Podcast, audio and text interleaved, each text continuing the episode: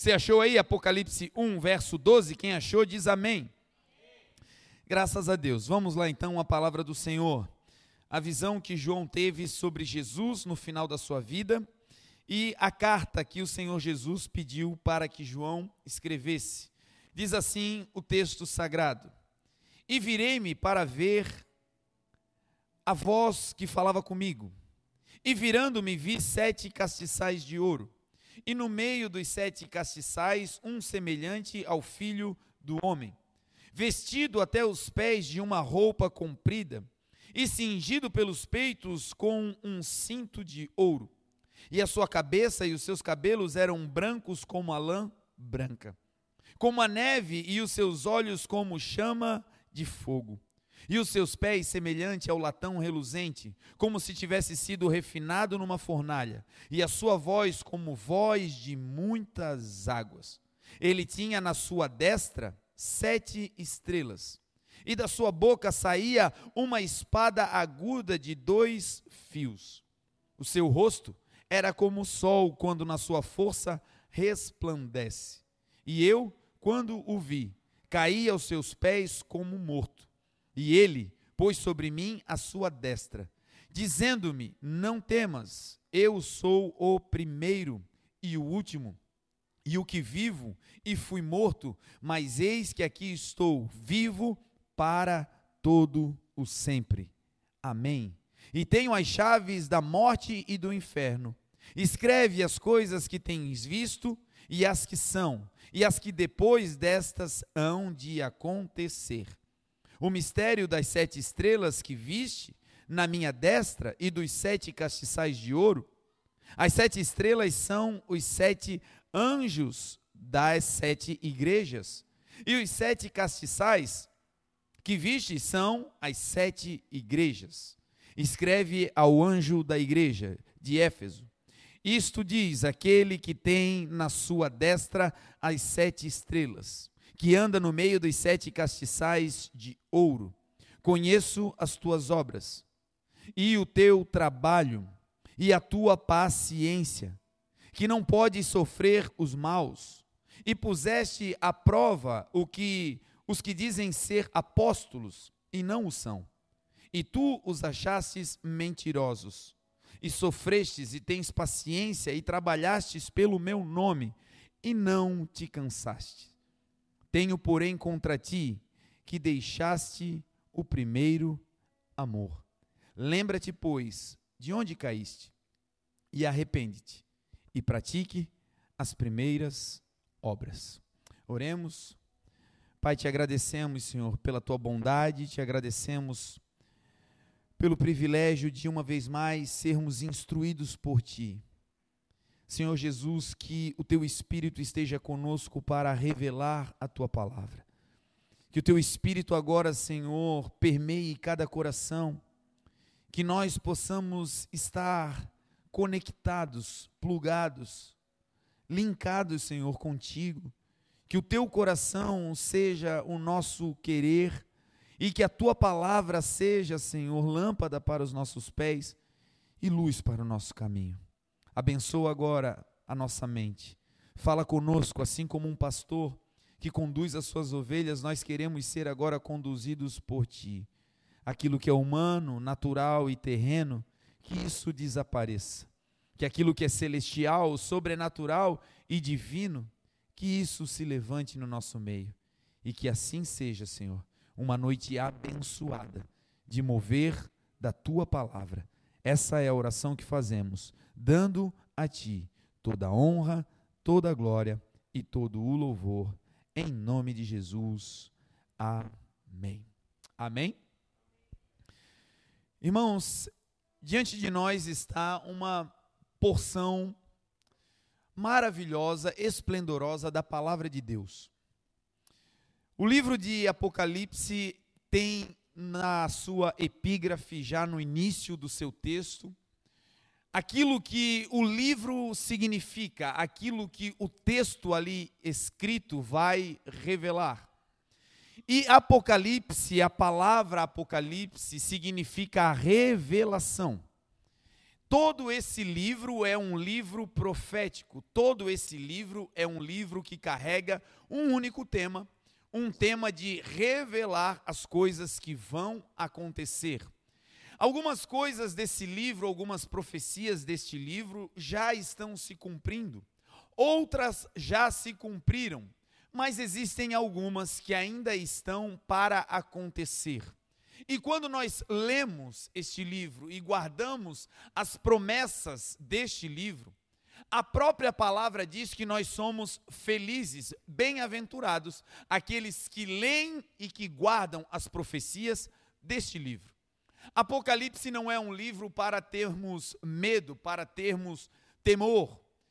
Temor, sim, por conta da palavra de Deus, mas não medo, não de maneira mística, nos colocarmos em uma posição de não dedicarmos tempo e atenção a esse livro. Pelo contrário, esse livro contém maravilhas, promessas extraordinárias e, sobretudo, contém o final da minha e da sua história. Então, nós precisamos nos dedicar sim à leitura e ao estudo desse livro. E é o que nós vamos fazer nessa noite. O texto que nós lemos, já no capítulo 1 e entrando no capítulo 2, vai falar sobre a visão que João teve de Jesus. João foi aquele que se intitulou como o discípulo amado. João foi, dentre os discípulos, aquele que permaneceu com o Senhor Jesus em toda a sua trajetória.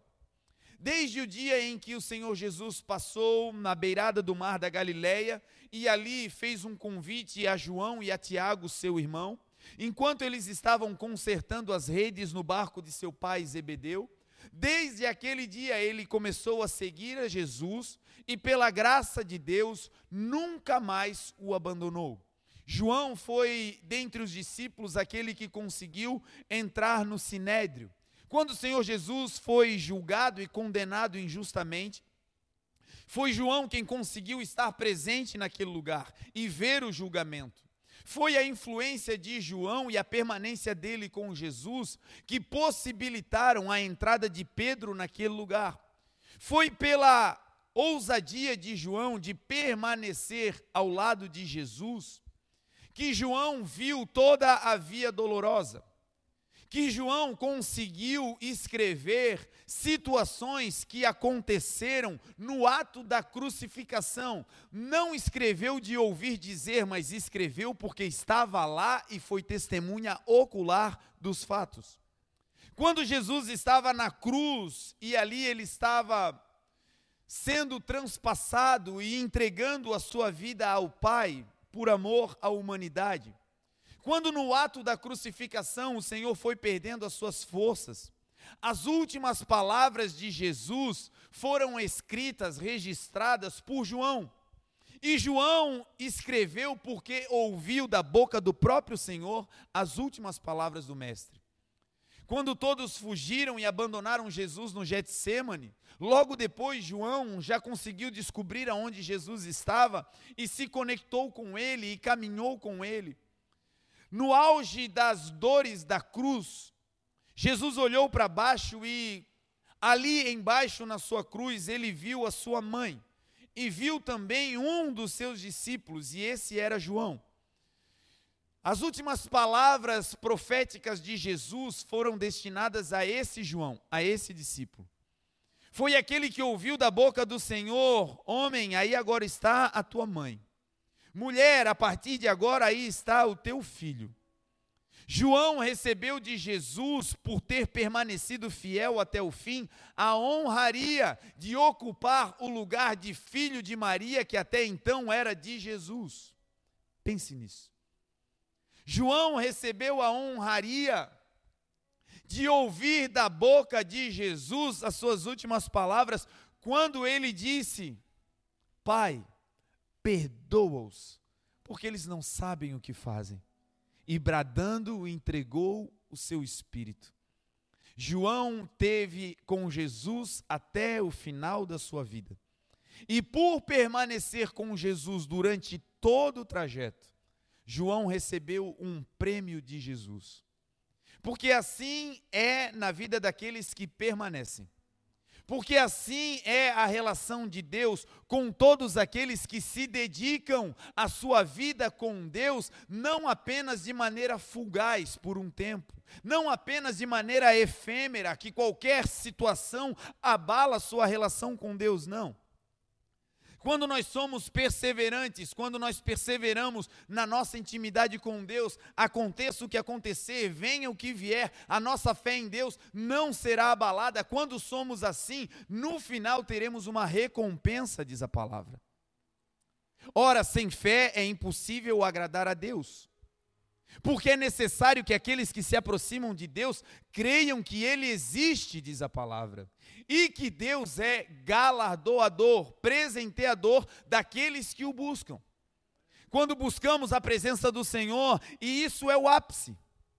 Buscar a Deus por uma cura pode ser uma motivação, mas quando você descobre quem o Senhor é, a cura fica em segundo plano. Quando você busca o Senhor para sanar uma dívida, quando você encontra o Senhor, a dívida fica em segundo plano.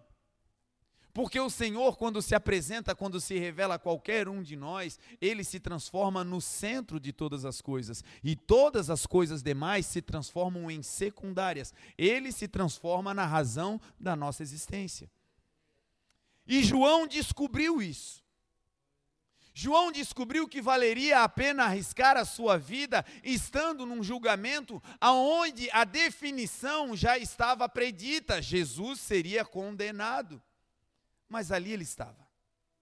Na via dolorosa, quando as pessoas achincalhavam o Senhor, quando as pessoas no meio do julgamento diziam a Pilatos: crucifica-o, crucifica-o.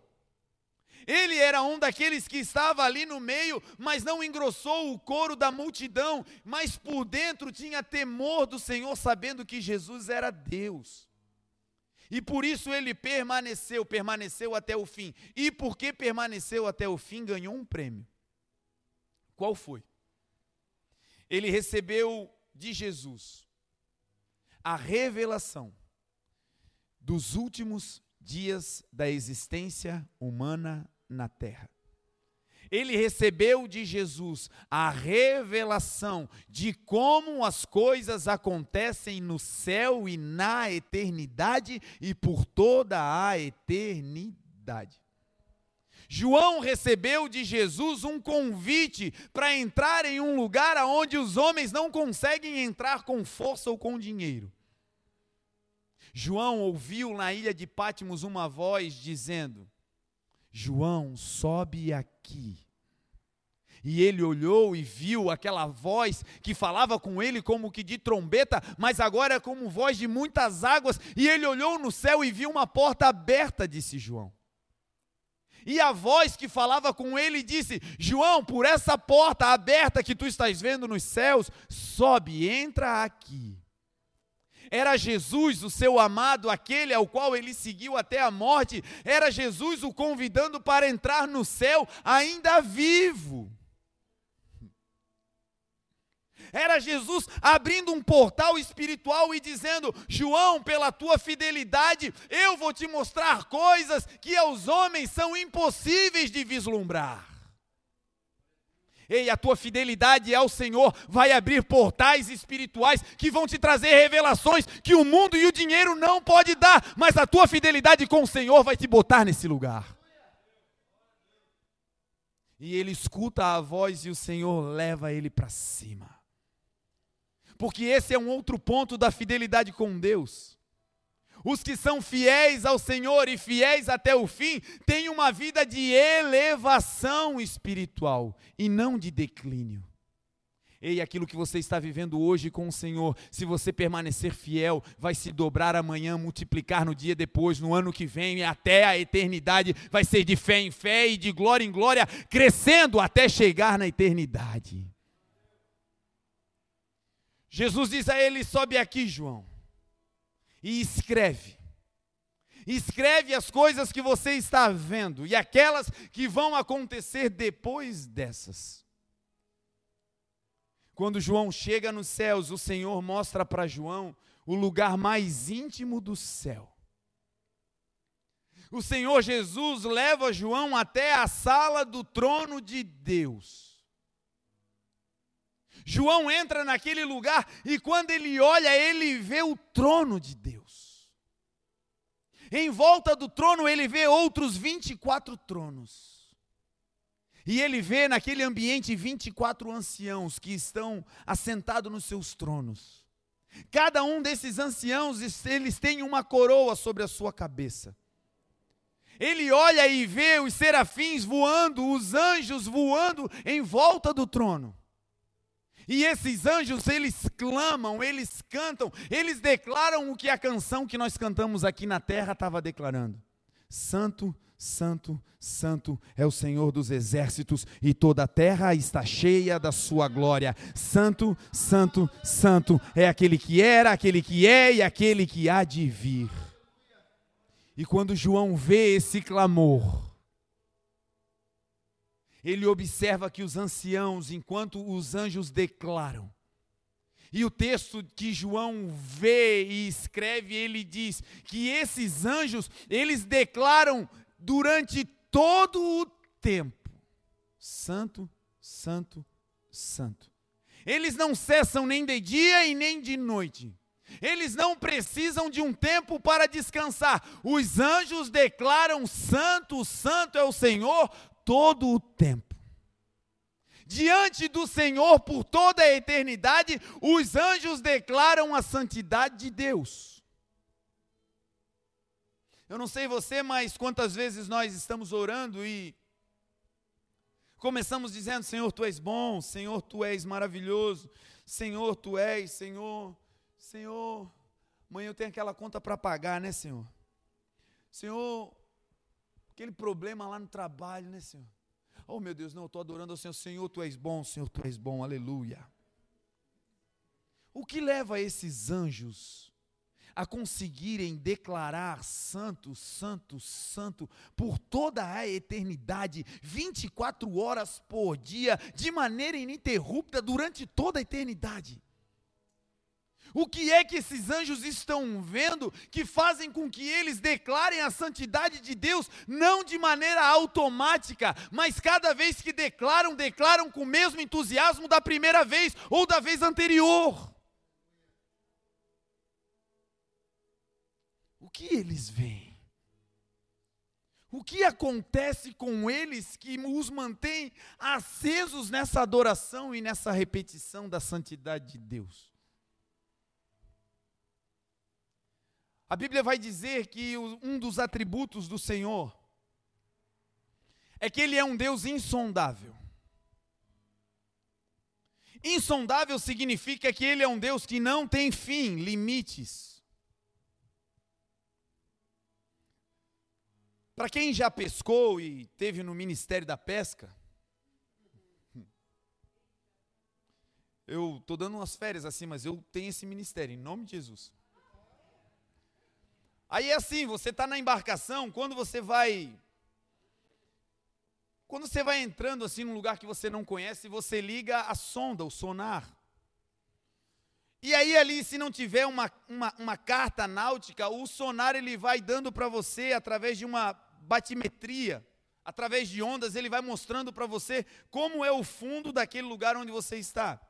E qual é a profundidade, para você não bater, para você não, não tocar no fundo. A sonda serve para dizer para o pescador, para aquele que conduz a embarcação, qual é a profundidade e aonde se localiza o fundo, o limite. Quando a Bíblia declara que Deus é insondável, ela está dizendo: esse Deus não tem possibilidade de vocês encontrarem o fim dele. Ele é insondável, sem limites, ele é eterno. E aí, diante de um Deus que é eterno, penso eu que o que leva os anjos a declarar santo, santo com um entusiasmo eterno, é que eles estão voando em volta do trono, diz a palavra. E enquanto eles voam, eles declaram. E eles estão voando, mas estão voando em torno de Deus, olhando para Deus. E enquanto eles voam olhando para Deus, eles vão descobrindo a cada milímetro uma nova faceta de Deus. A cada novo ângulo, eles percebem uma infinitude de Deus que no ângulo anterior eles não tinham visto, e por isso cada ângulo olhando para Deus é santo, santo, santo, grandioso, poderoso, não tem limites, é surpreendente. Assim será a nossa vida se andarmos nessa terra marchando, olhando para Ele. A cada dia terá um milagre, a cada dia terá um mover, a cada dia terá uma expressão, e ainda que não seja física, olhando para Ele no mundo espiritual, nós vamos declarar: Santo, Santo, Santo é o Senhor nosso Deus, e toda a terra está cheia da Sua glória. João está nesse lugar e vê essa cena. E nesse ambiente ele vê que enquanto os anjos declaram santo, santo, os anciãos se prostram. Eles largam os seus tronos e se prostram e lançam as suas coroas. E quando eles lançam as suas coroas, eles fazem isso enquanto os anjos declaram: Santo, Santo é o Senhor. O texto diz que os anjos não param de dizer: Santo, Santo é o Senhor. Os anciãos lançam enquanto eles dizem santo. Em que momento os anciãos estão com as suas coroas? Em que momento os anciãos conseguem vestir a coroa diante do rei? Em tempo algum.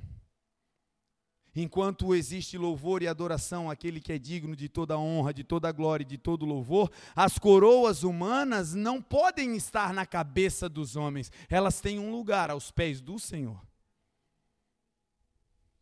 Na sala do trono existe um som instrumental. E o som que se escuta de instrumentos na sala do trono é o único som de instrumento na sala do trono até então. Não é som de harpa, não é som de teclado, não é som de guitarra, não. Só tem um som de instrumentos na sala do trono até esse momento.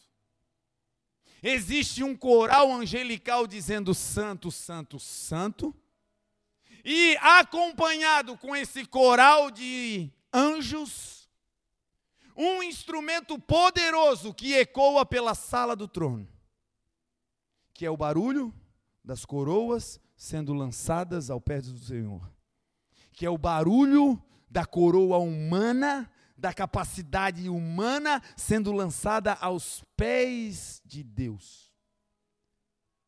As coroas rolam até os pés do Senhor e ecoa aquele barulho de coroas caindo na sala.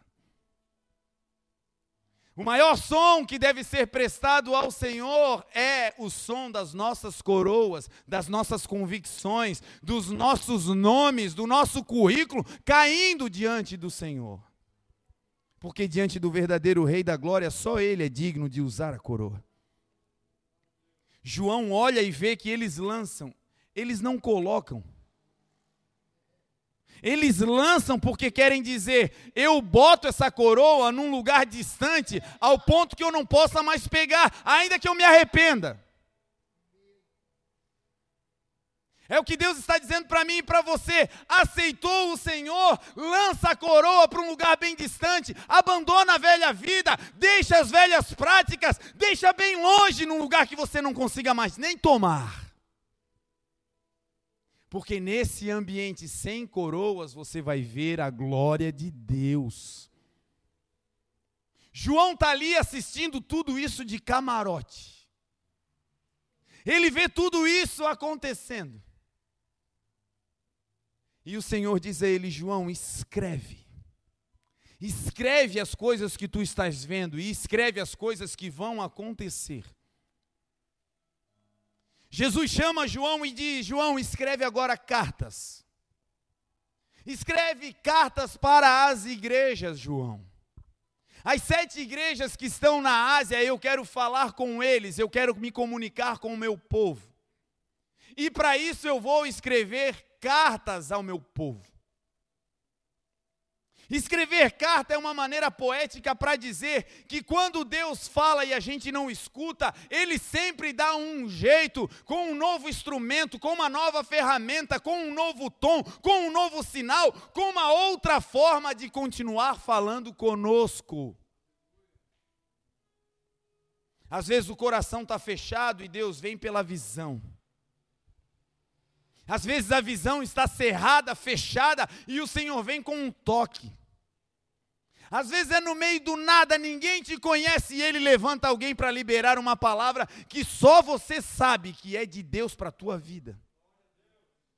Esse é o Deus que manda cartas. Cartas que às vezes vêm através de voz humana. Cartas que às vezes chegam através da sua própria palavra, que é uma carta aberta da vontade de Deus para a humanidade. O importante é que sempre que Jesus quer falar, ele não se cala, ele dá um jeito de se comunicar com a sua igreja. E agora João vai ter um outro privilégio: escrever essas cartas para o povo de Deus, para as igrejas. O texto vai dizer que Jesus manda João escrever a carta para o anjo da igreja. Esse anjo da igreja, ele não é um anjo literal, ele não é um anjo com asas. Porque seria algo irreal, desconecto. Não não orna, não combina Jesus, que é espiritual, pedir para um homem natural escrever carta para um anjo espiritual, não. Esse anjo da igreja é um homem, é uma figura de um líder. E Jesus vai falar com a igreja, falando com o líder, mandando uma carta para o anjo da igreja. O que são anjos? A Bíblia explica. Anjos são espíritos ministradores que vão servir aqueles que hão de herdar a salvação.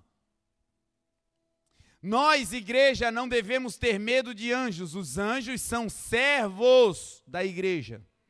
Os anjos são espíritos, mas espíritos que ministram, que servem quem? Aqueles que um dia vão voltar para o céu, que vão herdar a salvação. Se você aceitou ao Senhor Jesus, entregou a sua vida a Ele, creia. Existem anjos determinados pelo Senhor para te servir, para facilitar a tua vida, para mover o mundo espiritual aonde você não consegue mover. Agora, esse anjo da igreja, esse líder, esse pastor, ele, quando é genuíno, quando o líder é autêntico, quando o pastor é autêntico, quando o ministro é genuíno, é de Deus, ele tem pelo menos três características. A primeira característica de um verdadeiro pastor, de um verdadeiro líder, de um homem, de uma mulher espiritual, é que se ele é líder, se ele é pastor, ele carrega uma autoridade que foi dada por Deus.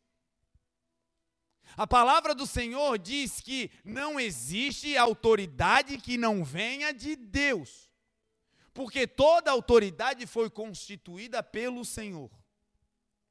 Então, meu irmão, o pastor, o líder, o pai da família, a mãe, o chefe na empresa é uma autoridade, e essa autoridade foi constituída não por homens, mas se é genuína, foi constituída por Deus. E eu queria te dar uma notícia: Deus não se engana.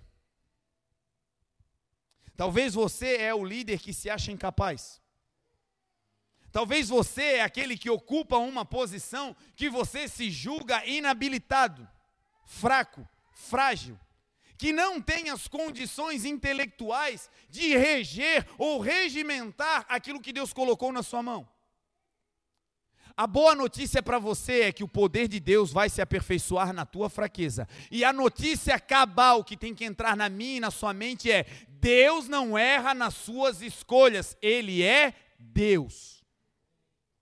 Então, toda autoridade, se você carrega uma autoridade, se você exerce uma função de liderança, seja ela eclesiástica, seja ela corporativa, não importa. Se você está na frente de pessoas, saiba, foi Deus quem te escolheu. E ele não errou, meu irmão, ele está certo naquilo que ele fez.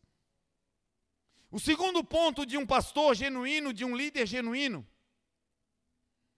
é que esse líder, esse pastor, ele não apenas é escolhido por Deus, mas ele ocupa um lugar privilegiado em Deus. Quando Deus fala para João escrever para o pastor da igreja, antes disso ele dá uma visão a João. João vê Jesus andando no meio de sete castiçais e vê na mão direita de Jesus sete estrelas. E essas sete estrelas, o texto revela que são os sete pastores. E os sete castiçais são as sete igrejas. João vai receber de Jesus a revelação de que os pastores, os líderes, que são líderes genuínos, que são gente de Deus, escolhida pelo Senhor, esses líderes, eles estão em um lugar privilegiado em Deus. Aonde? Na mão de Deus e é na mão direita do Senhor, diz a palavra. A mão direita do Senhor é a mesma mão que vai levantar os caídos ao longo da Bíblia. É com a mão direita que Deus vai tocar em João quando ele cai como morto.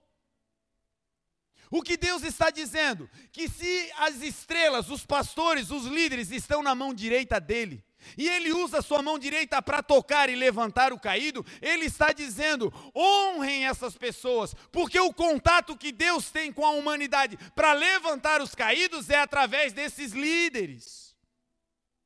Você que foi colocado como líder, como pai de família, como mãe, como alguém que está na frente de pessoas, Deus te deu uma autoridade e te carrega nas mãos, mas Ele te carrega para que você seja o contato com aqueles que estão caídos, para que Deus, ao colocá-los em contato com você, eles se coloquem de pé para a glória de Deus.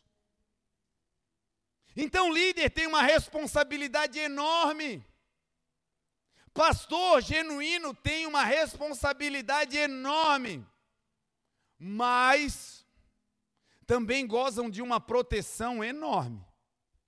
Estão nas mãos de Jesus. Davi, ele entendia os protocolos de Deus. A Bíblia diz que Davi, depois que foi ungido rei, foi chamado para tocar para o rei Saul. O rei estava atormentado, vivendo uma vida atribulada, e disseram ao rei: Rei, chama um homem que saiba tocar.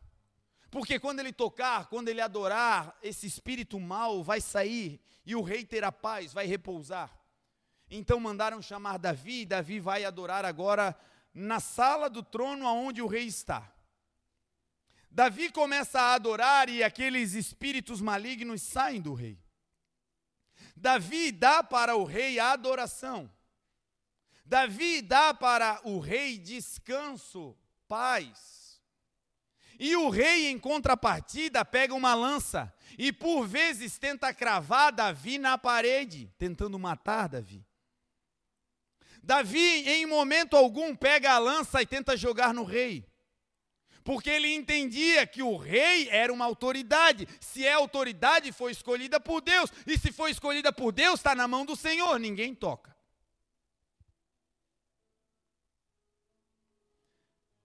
Existem pessoas que não decolam na sua vida porque não entendem e não respeitam a autoridade que pai e mãe carregam.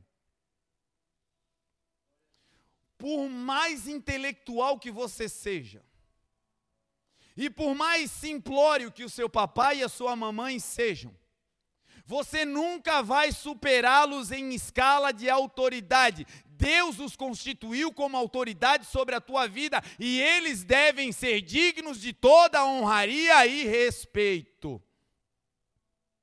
Honra teu pai e tua mãe para que tudo te vá bem e tenhas longos dias sobre essa terra. É a primeira palavra com promessa. Algumas pessoas não decolam na empresa porque não entendem que o líder não é um adversário a ser batido. fazem corpo mole tentando sabotar o resultado para que a meta não seja batida, para tentar alcançar um lugar mais alto. Não! Honra o teu líder, faz o melhor que você pode, porque para você quem te promove é Deus. O Senhor está querendo virar uma chave dentro de nós para que nós, como igreja, andemos na terra seguindo os protocolos do céu. Davi entendia disso. O rei dava lanças e Davi dava para ele adoração. Porque cada um dá o que tem. O que você tem? Tem um coração generoso aí? Paga o mal com o bem e acabou, e você será abençoado. Tem um coração perdoador aí? Deixa para trás as coisas velhas, as coisas velhas ficam para trás e na tua frente tudo se fará novo. Ei, vida nova com o Senhor, cada um dá o que tem. Saul dava lanças, Davi dava adoração ao rei. O tempo passa e a perseguição aumenta.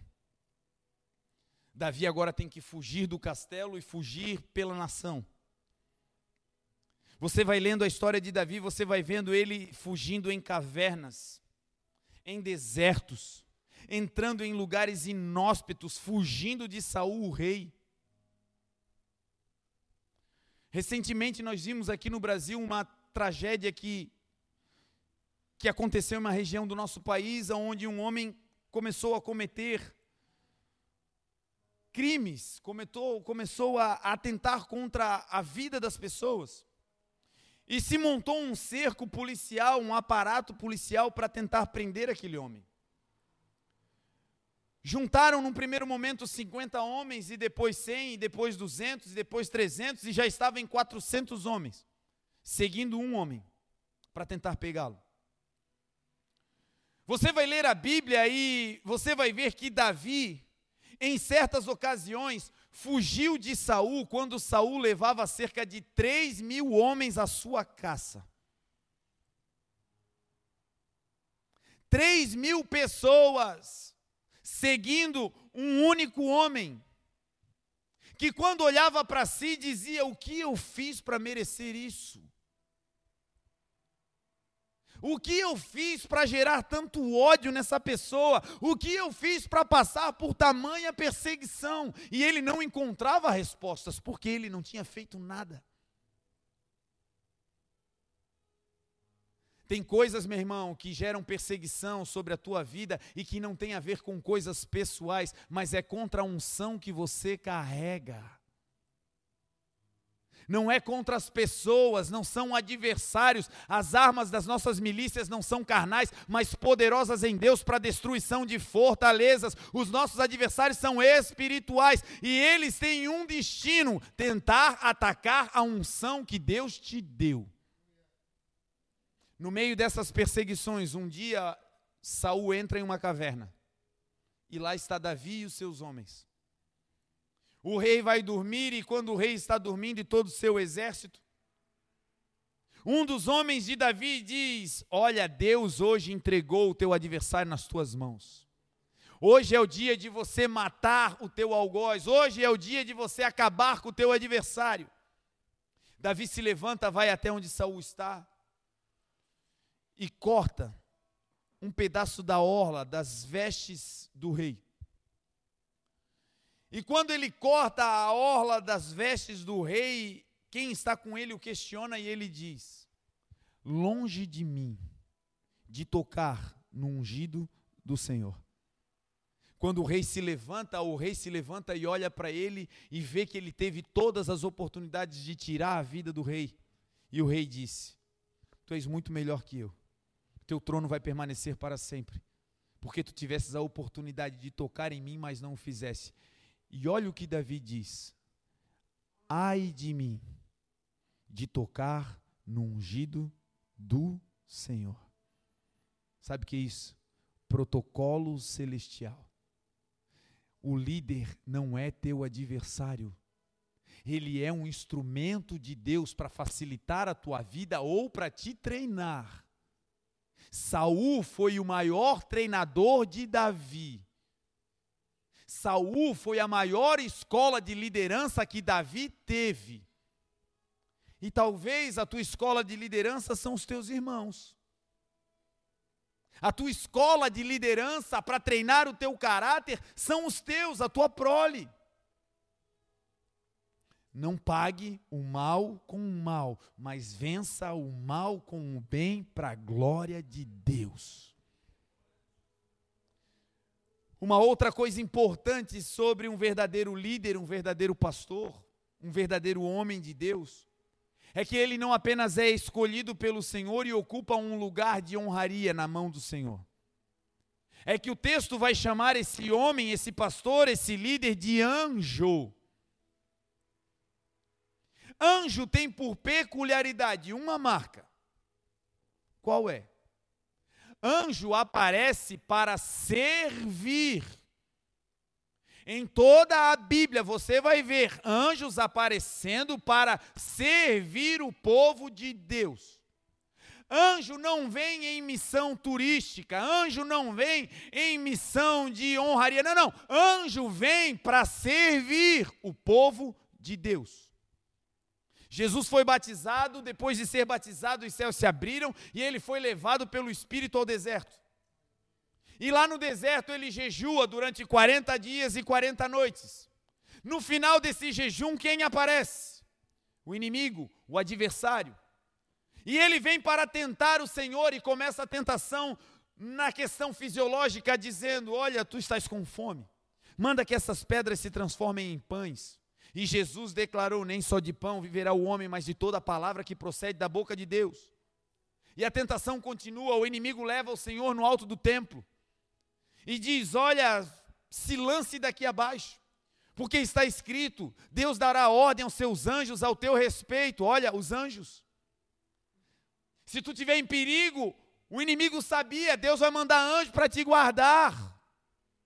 O inimigo citou o Salmo 91. E o Senhor disse que ele não deveria tentar o Senhor seu Deus. Ele saberia que tinham anjos para o guardar, mas ele não faria disso uma prova de exibição. Sabe que Deus está com ele, mas é doido, se mete em risco.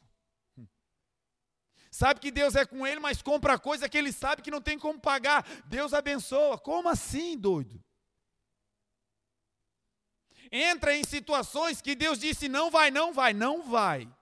Deixa comigo, eu vou, Deus está comigo. Jesus, o filho, disse: Eu não vou tentar o meu pai, ainda que eu sei que tem um exército de anjos para me guardar. E o inimigo pega Jesus e coloca agora no alto de um monte. Mostra de relance todas as glórias dos reinos, e o inimigo diz a Jesus: Ei, se tu prostrado me adorares, toda essa glória será tua. E Jesus diz que não adorará ao inimigo, mas somente a Deus prestará culto.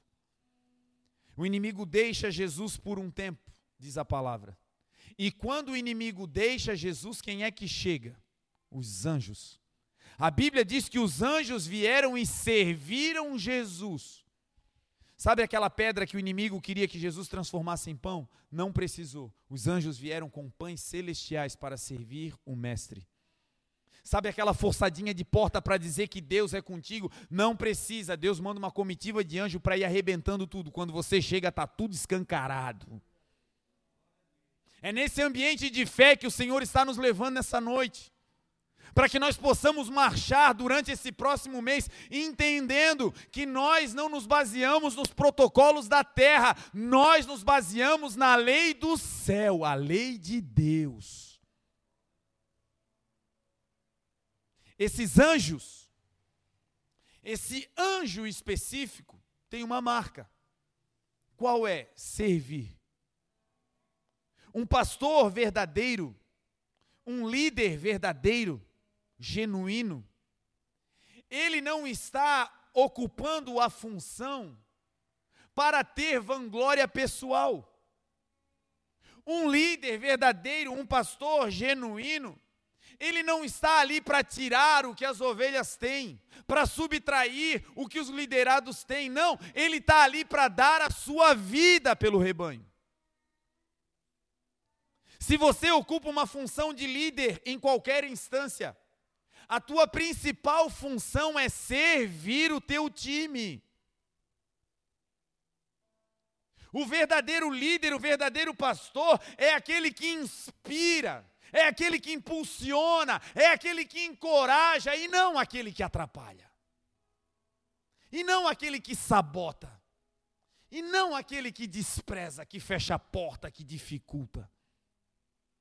Líderes têm coração de anjo, têm mente de anjo. E anjo é servo. Deus está levantando nesse tempo uma geração de líderes que vão entender os protocolos dos céus. Líderes que vão caminhar com esse coração. O que eu posso servir? Gente que vai entrar em empresas não pensando apenas no salário, mas pensando: o que eu posso deixar de legado nesse lugar, ainda que eu fique aqui só um dia. Gente que quando vai visitar pessoas, não fica pensando em qual cama boa eu vou dormir, qual será o horário da janta. Ei Deus, o que vai ser o café da manhã? Não, é gente que entra na casa pensando aonde eu posso contribuir, qual é a marca do céu que eu posso deixar aqui, como é que eu posso deixar Deus nesse lugar. É gente que entra em relacionamento não apenas pensando em ser feliz, mas entra com a mentalidade dizendo: como é que eu posso fazer o outro feliz? Como é que eu posso servir para o desenvolvimento do outro? Como é que quem está perto de mim pode crescer? Coração e mente de anjo, apesar de ser humano. O texto vai dizer que Deus manda, manda Jesus manda João escrever a carta para o anjo. Jesus queria falar com quem? Com a igreja. Mas quando ele vai falar com a igreja, perceba que ele não fala para a igreja. Ele vai contar para o anjo, para o pastor, para o líder. Porque Deus não quebra protocolos que ele criou. É mais ou menos assim. Deus colocou o papai e a mamãe como líder da casa. Foi Deus quem fez. E quando ele quer falar sobre algo que vai acontecer naquela família, naquela casa, ele conta por pai e conta para a mãe da casa. Ele não conta para o vizinho, para a vizinha, ele não dá sonho para o inimigo, não é assim que Deus faz. Se o papai e a mamãe forem de Deus e estiverem em pé, Deus vai falar para eles, a autoridade que Deus constituiu, Deus não quebra. Na igreja, Deus vai falar com o pastor. E acabou. A não ser que o pastor esteja caído ou ausente. Mas se estiver de pé, Deus não quebra protocolo, vai falar com o pastor.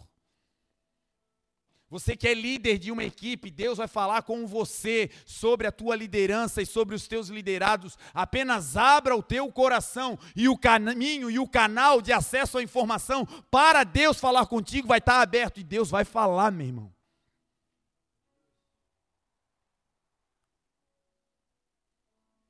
Existem situações que nós queremos ajuda humana.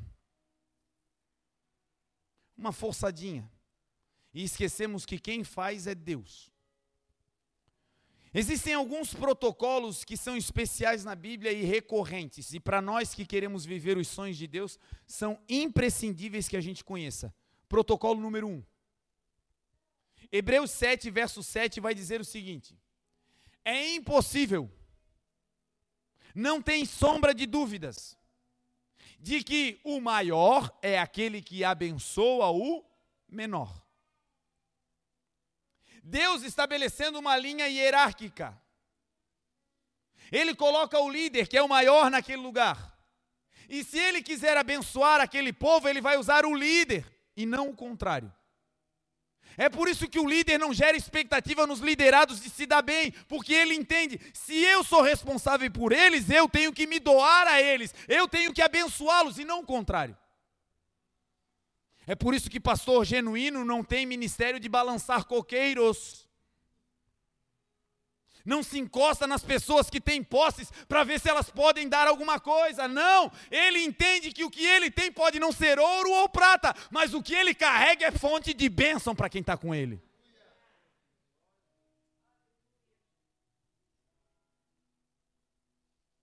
Um outro protocolo que Deus não quebra Paulo vai escrever para os irmãos da igreja de Corinto. Em 2 Coríntios, capítulo 10, verso 18, por ali ele vai dizer o seguinte: Não é aprovado aquele que a si se recomenda, mas sim aquele que Deus o recomenda. Olha como o protocolo celestial é completamente inverso e vai de encontro ao que o mundo prega. O mundo diz o seguinte: você quer crescer na empresa? Quem não é visto não é lembrado, meu camarada. E aí você é um homem de Deus, cheio do Espírito Santo. E Deus diz o seguinte: ei, você não vai fazer marketing pessoal. No protocolo dos céus, você não se escala, é Deus quem te convoca.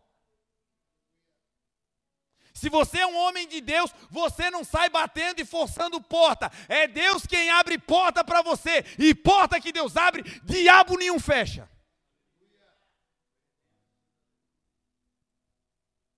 No reino dos céus, o protocolo é: você se esconde no secreto, no esconderijo do Altíssimo, e ele te recompensa publicamente.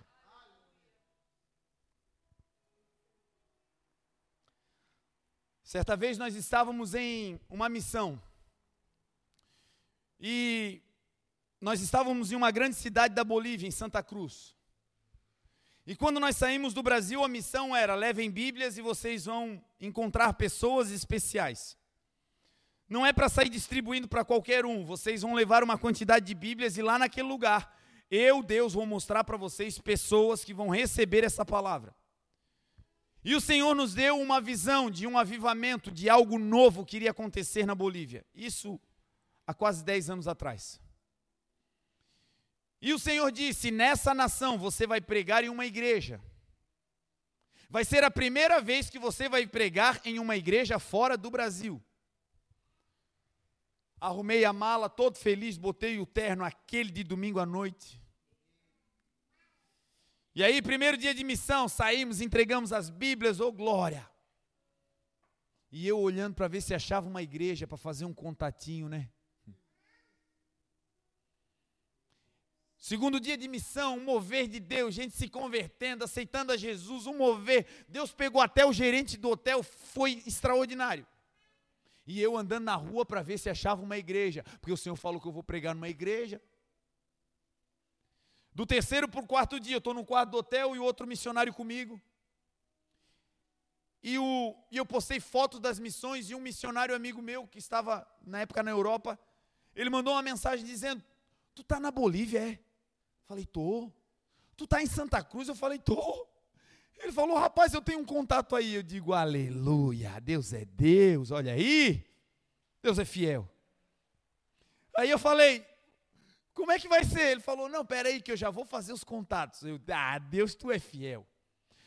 Desliguei o telefone, ele acabou de mandar mensagem.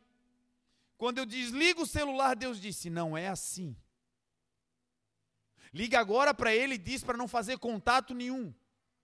Porque eu te trouxe até aqui e quem vai te botar para pregar sou eu. Não é com contatinho humano. Desliga. Me bateu uma dor de cabeça, um desânimo, coisa ruim. Ai, meu Deus, que luta. Aí o abençoado que estava comigo acordou. Isso tudo rolando, Deus quase descendo na terra e o abençoado dormindo. Aí ele acorda com a cara de sono assim, olha para mim, e eu triste. Fiei a cabeça embaixo do travesseiro, fui orar. Ele falou, Marlon. Falei, o quê? Está acordado? Falei, tô, tô, tô acordado. Aí falou: Tu trouxe terno? Aí eu tirei a cabeça debaixo do travesseiro, dei aquela olhada espiritual, falei: Trouxe? Deus me mostrou que hoje tu vai pregar numa igreja aqui na Bolívia. Falei: Hoje? Eu pensei: Meu Deus, será que o irmão fez o contato ainda vai ter uma pontezinha? Vai que né? E aí eu fui orar e aquele irmão falou aquilo e saiu fora. Bicho doido. E aí eu saí, fui fazer a missão e procurando uma igreja, procurando nada. No final da missão, no final do dia, estou eu andando, mochila nas costas, Eu acho que eu tinha ainda mais umas duas Bíblias naquele dia para entregar. E aí Deus disse para mim: levanta a tua cabeça numa avenida. E eu levantei a cabeça. Quando eu levantei, do outro lado tinha um letreiro de uma igreja. Quando eu vi a placa da igreja, eu digo: Meu Deus, uma igreja. Quatro dias sem cultuar. Eu tinha me esquecido que Deus tinha dito que eu ia pregar. Eu queria entrar num ambiente de culto. Para mim estava valendo. Sair correndo, atravessei a rua. Quando eu cheguei na porta da igreja, a igreja era no segundo piso, a porta estava fechada.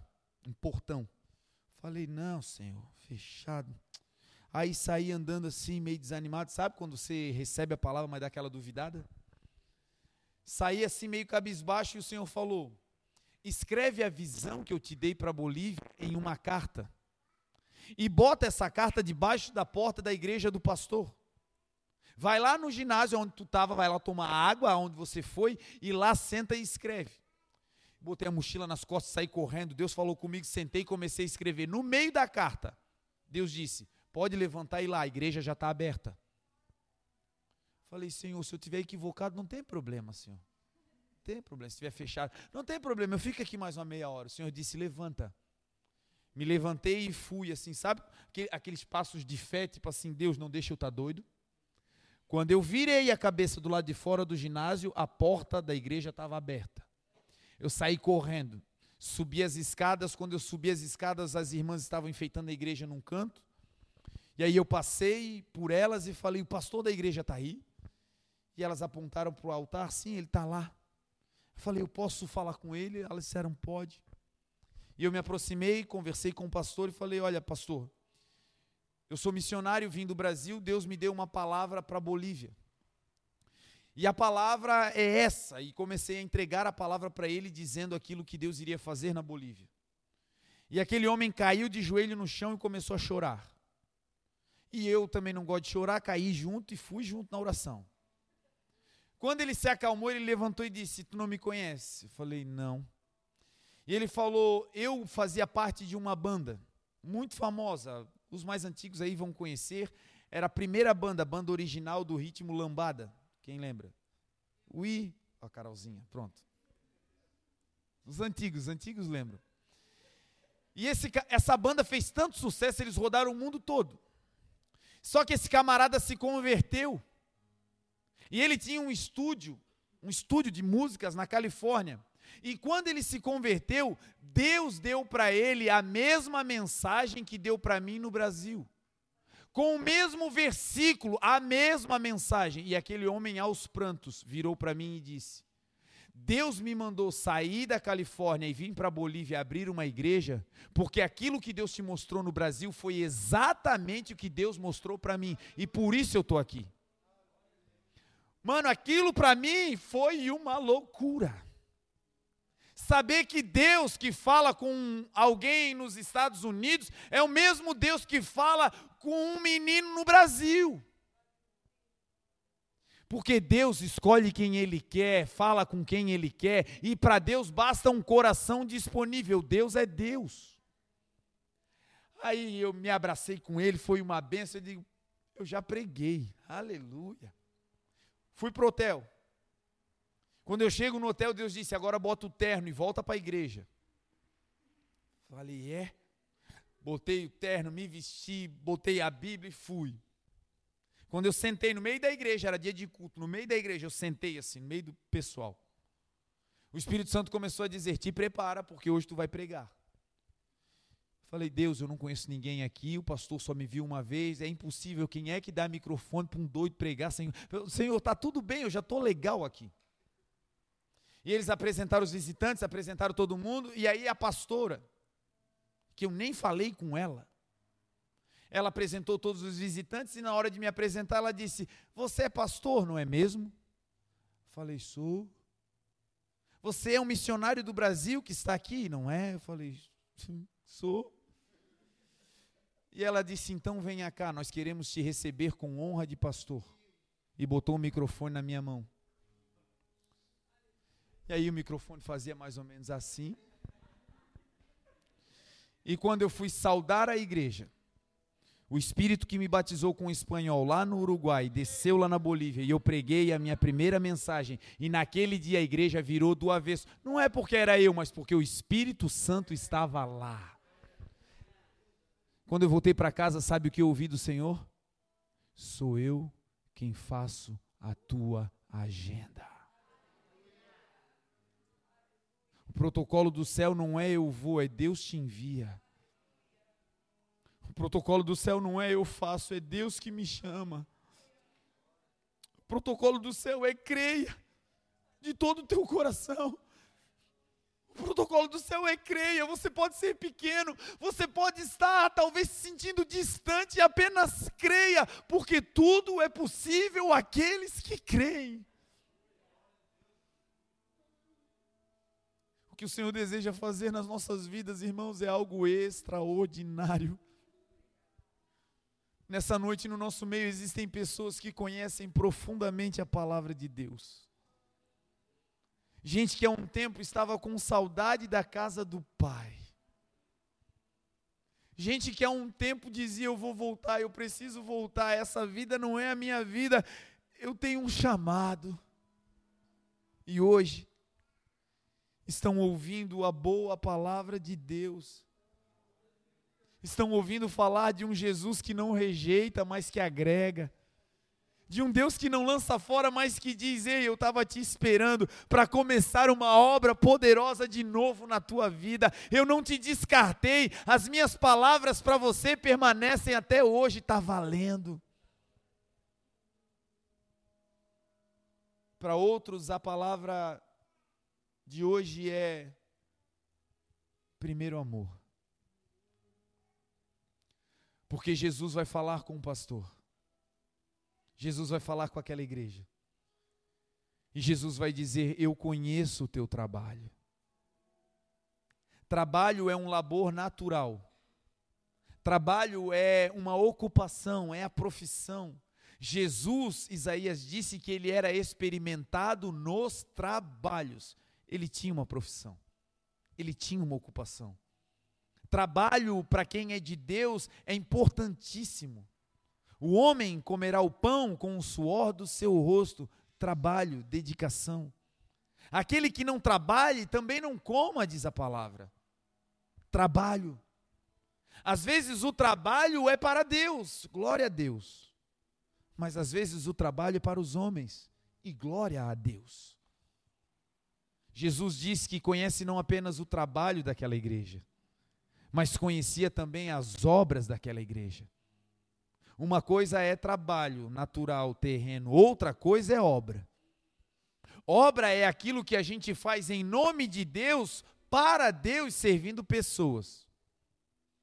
Trabalho é quando você vai lá e bate o cartão na empresa.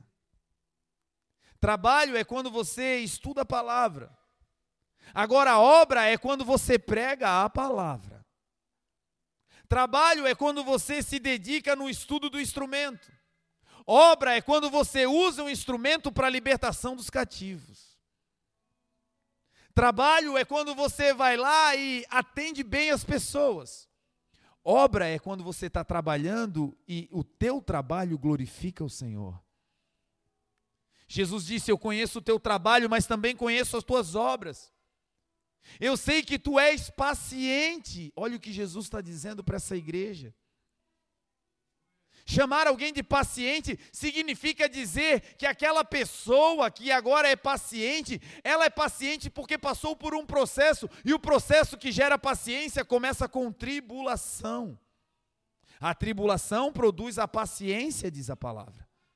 Quando Jesus diz: Olha, eu te conheço, igreja, eu te conheço, pastor, eu te conheço, líder, eu sei a tua paciência, ele está dizendo: Eu sei que tu sofresse tribulações mas tu te tornasse pacientes e não negastes a minha palavra. E o Senhor vai dizer: Eu sei que tu colocastes à prova aqueles que se dizem apóstolos, que significa enviados, e você os achou em falta, os achou falsos, mentirosos. Não era uma igreja iludida, era uma igreja que conhecia a palavra, eram irmãos que tinham uma capacidade de discernimento altíssima, que não era qualquer coisa que era dita para aquela igreja que eles recebiam, eles provavam a palavra dita. Era como os irmãos bereanos, que quando alguém pregava, eles estavam com a Bíblia na mão para ver se o que era pregado estava escrito. E o Senhor vai dizer: Eu sei que você não pode sofrer os maus. Você trabalhou, você fez obras, você foi paciente, você provou os que eram maus, você os achou em falta, você fez tudo isso. Mas eu tenho uma coisa contra ti, uma coisa só. E qual era? Você deixou o primeiro amor. Pasmem. Uma igreja que é elogiada por obras. Eu conheço as tuas obras, disse Jesus. Foi Jesus quem disse. Eu conheço o teu trabalho, uma igreja que trabalhava demais. Eu conheço a tua paciência no meio da tribulação, você não me largou, você permaneceu fazendo o que eu coloquei nas tuas mãos. Todavia, essa igreja trabalhou, fez obras, resistiu o mal, interpretou bem a palavra, mas fez tudo isso sem o primeiro amor. É possível, gente, trabalhar para Jesus sem amor.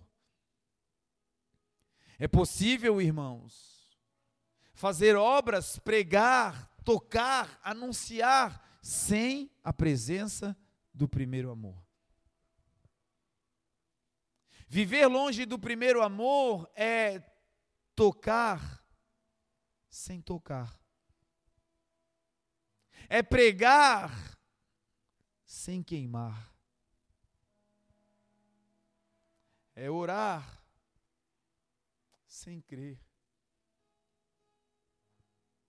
É olhar sem ver. Viver sem o primeiro amor é automático.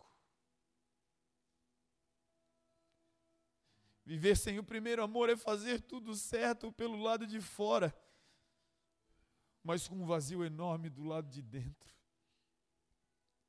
E era essa a queixa de Jesus, ele estava dizendo: vocês estão trabalhando, vocês estão fazendo a obra, vocês estão acertando em tudo, mas o que eu tenho contra vocês é que eu tenho saudade de vocês.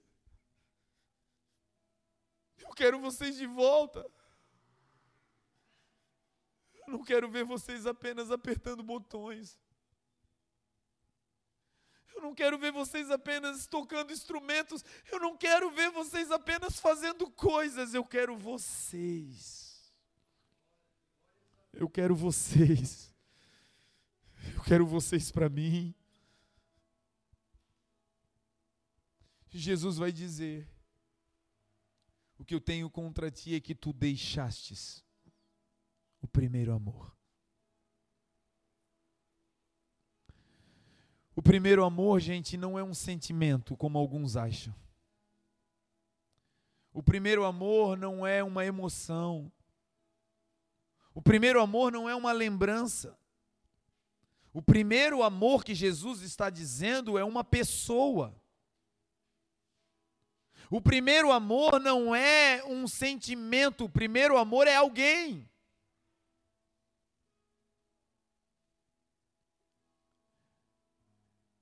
Primeiro amor é Jesus, gente. O texto que nós lemos vai dizer: Ele disse, Eu tive morto, mas revivi, e vivo para todo sempre. Eu sou o primeiro. Ele estava dizendo: Eu sou o primeiro amor de vocês. A Bíblia diz que foi Ele que nos amou primeiro não fomos nós que o amamos, mas ele nos amou primeiro. Jesus é o nosso primeiro amor. E quando ele diz: Eu tenho uma coisa contra vocês, é que vocês me deixaram. Estão na minha casa, mas se esqueceram de mim. Estão falando de mim, mas não estão mais me vendo estão orando, mas não conseguem mais sentir. Eu passo no meio de vocês e vocês se acostumaram com a minha presença e me deixaram. Perceba que o texto não diz que a igreja perdeu o primeiro amor. O texto diz que a igreja deixou. Deixar é diferente de perder. Quando você perde, você não sabe aonde está. Acabou. Perdeu. Já era. Quando você deixa, quando você começa a procurar, você vai lembrar aonde você deixou. E aí você vai ter a possibilidade de voltar lá e ter um reencontro. O Senhor está dizendo: você deixou. Lembra. Lembra aonde você deixou aquele fogo? Lembra como foi e o que foi que aconteceu que te fez deixar o altar? Lembra o que foi que causou uma ruptura no teu coração ao ponto de você rejeitar o chamado de Deus? E lembre-se que talvez você não esteja fora. Talvez como essa igreja nós estamos dentro. E o Senhor está dizendo: lembra, lembra e volte a praticar as primeiras obras. Que esse mês seja um mês de nós voltarmos à essência, igreja. As primeiras obras, elas vieram quando Jesus se apresentou na tua vida.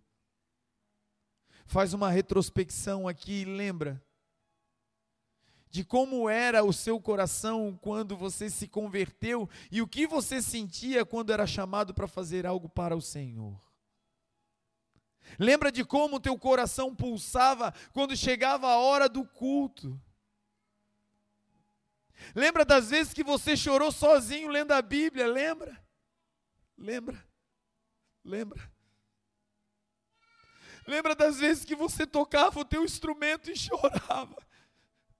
Lembra? Lembra? Lembra das vezes que você ministrou simples, pequenininho, mas ungido, ungido, ungido por Deus. Lembra? Lembra? A Bíblia vai contar a história de um homem que viveu isso. Que quando teve um contato com Jesus, logo começou as primeiras obras.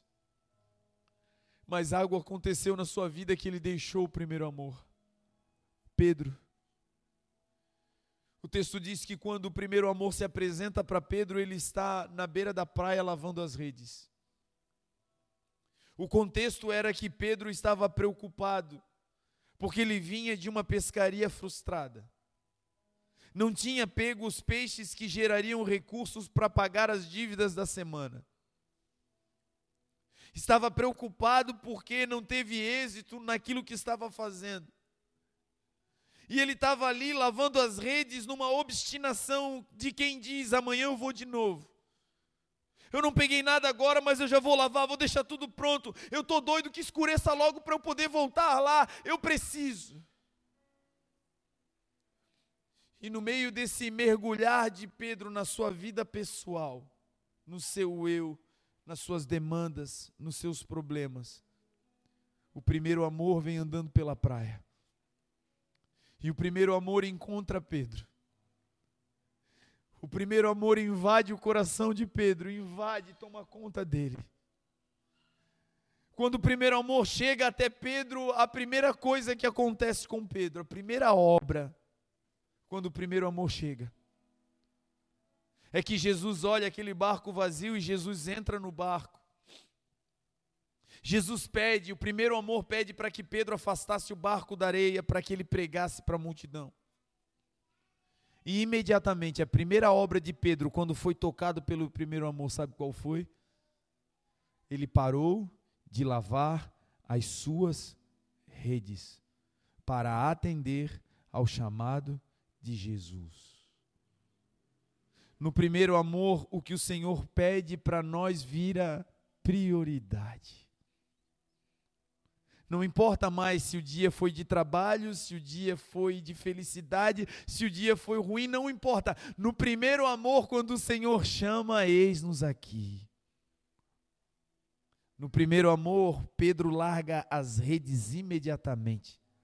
Ele para de fazer o que era aos seus olhos a prioridade. No primeiro amor, a prioridade não somos mais nós, a prioridade é Ele. A segunda obra de Pedro foi que ele emprestou o seu barco para Jesus. No primeiro amor, a gente sai convidando gente para dar carona. Vamos para o culto, vamos embora, vamos embora, vamos. E quando o tempo passa, se der para sair correndo, se ninguém perceber, é melhor, né? Porque amanhã o dia é puxado.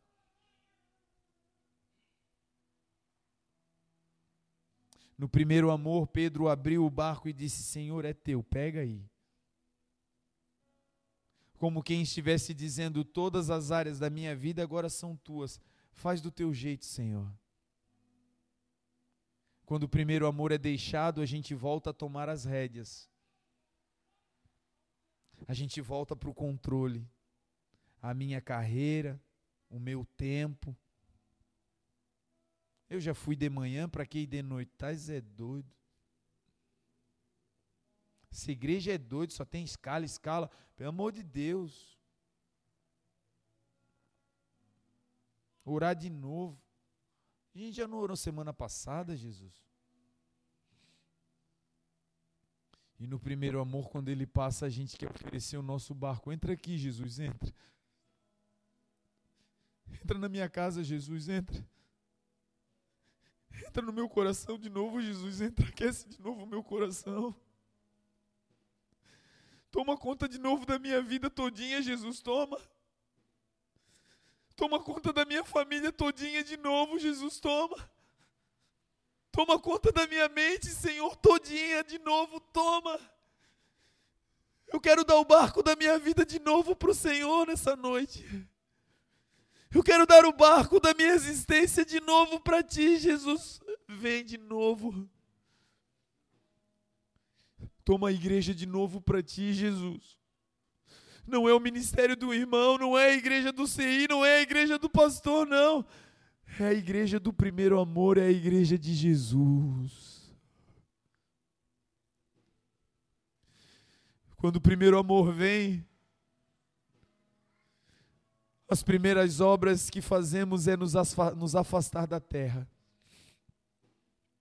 Pedro pega o barco e empurra e tira da areia afasta, desconecta o barco da terra, para que Jesus pregue. No primeiro amor, a terra não tem espaço, a gente só quer o céu. No primeiro amor, tudo que queremos é falar dele. Você que já casou aí, lembra da paquera com a sua esposa antes de conquistá-la? Lembra daquelas ligações na madrugada intermináveis? Lembra daquele desliga você? Não, não, desliga você. Sabe o que é isso? Paixão pelo primeiro amor. Hoje Jesus está aqui de novo para te dizer: eu vou fazer algo poderoso na tua vida. E começa com algo simples. Voltamos ao primeiro amor.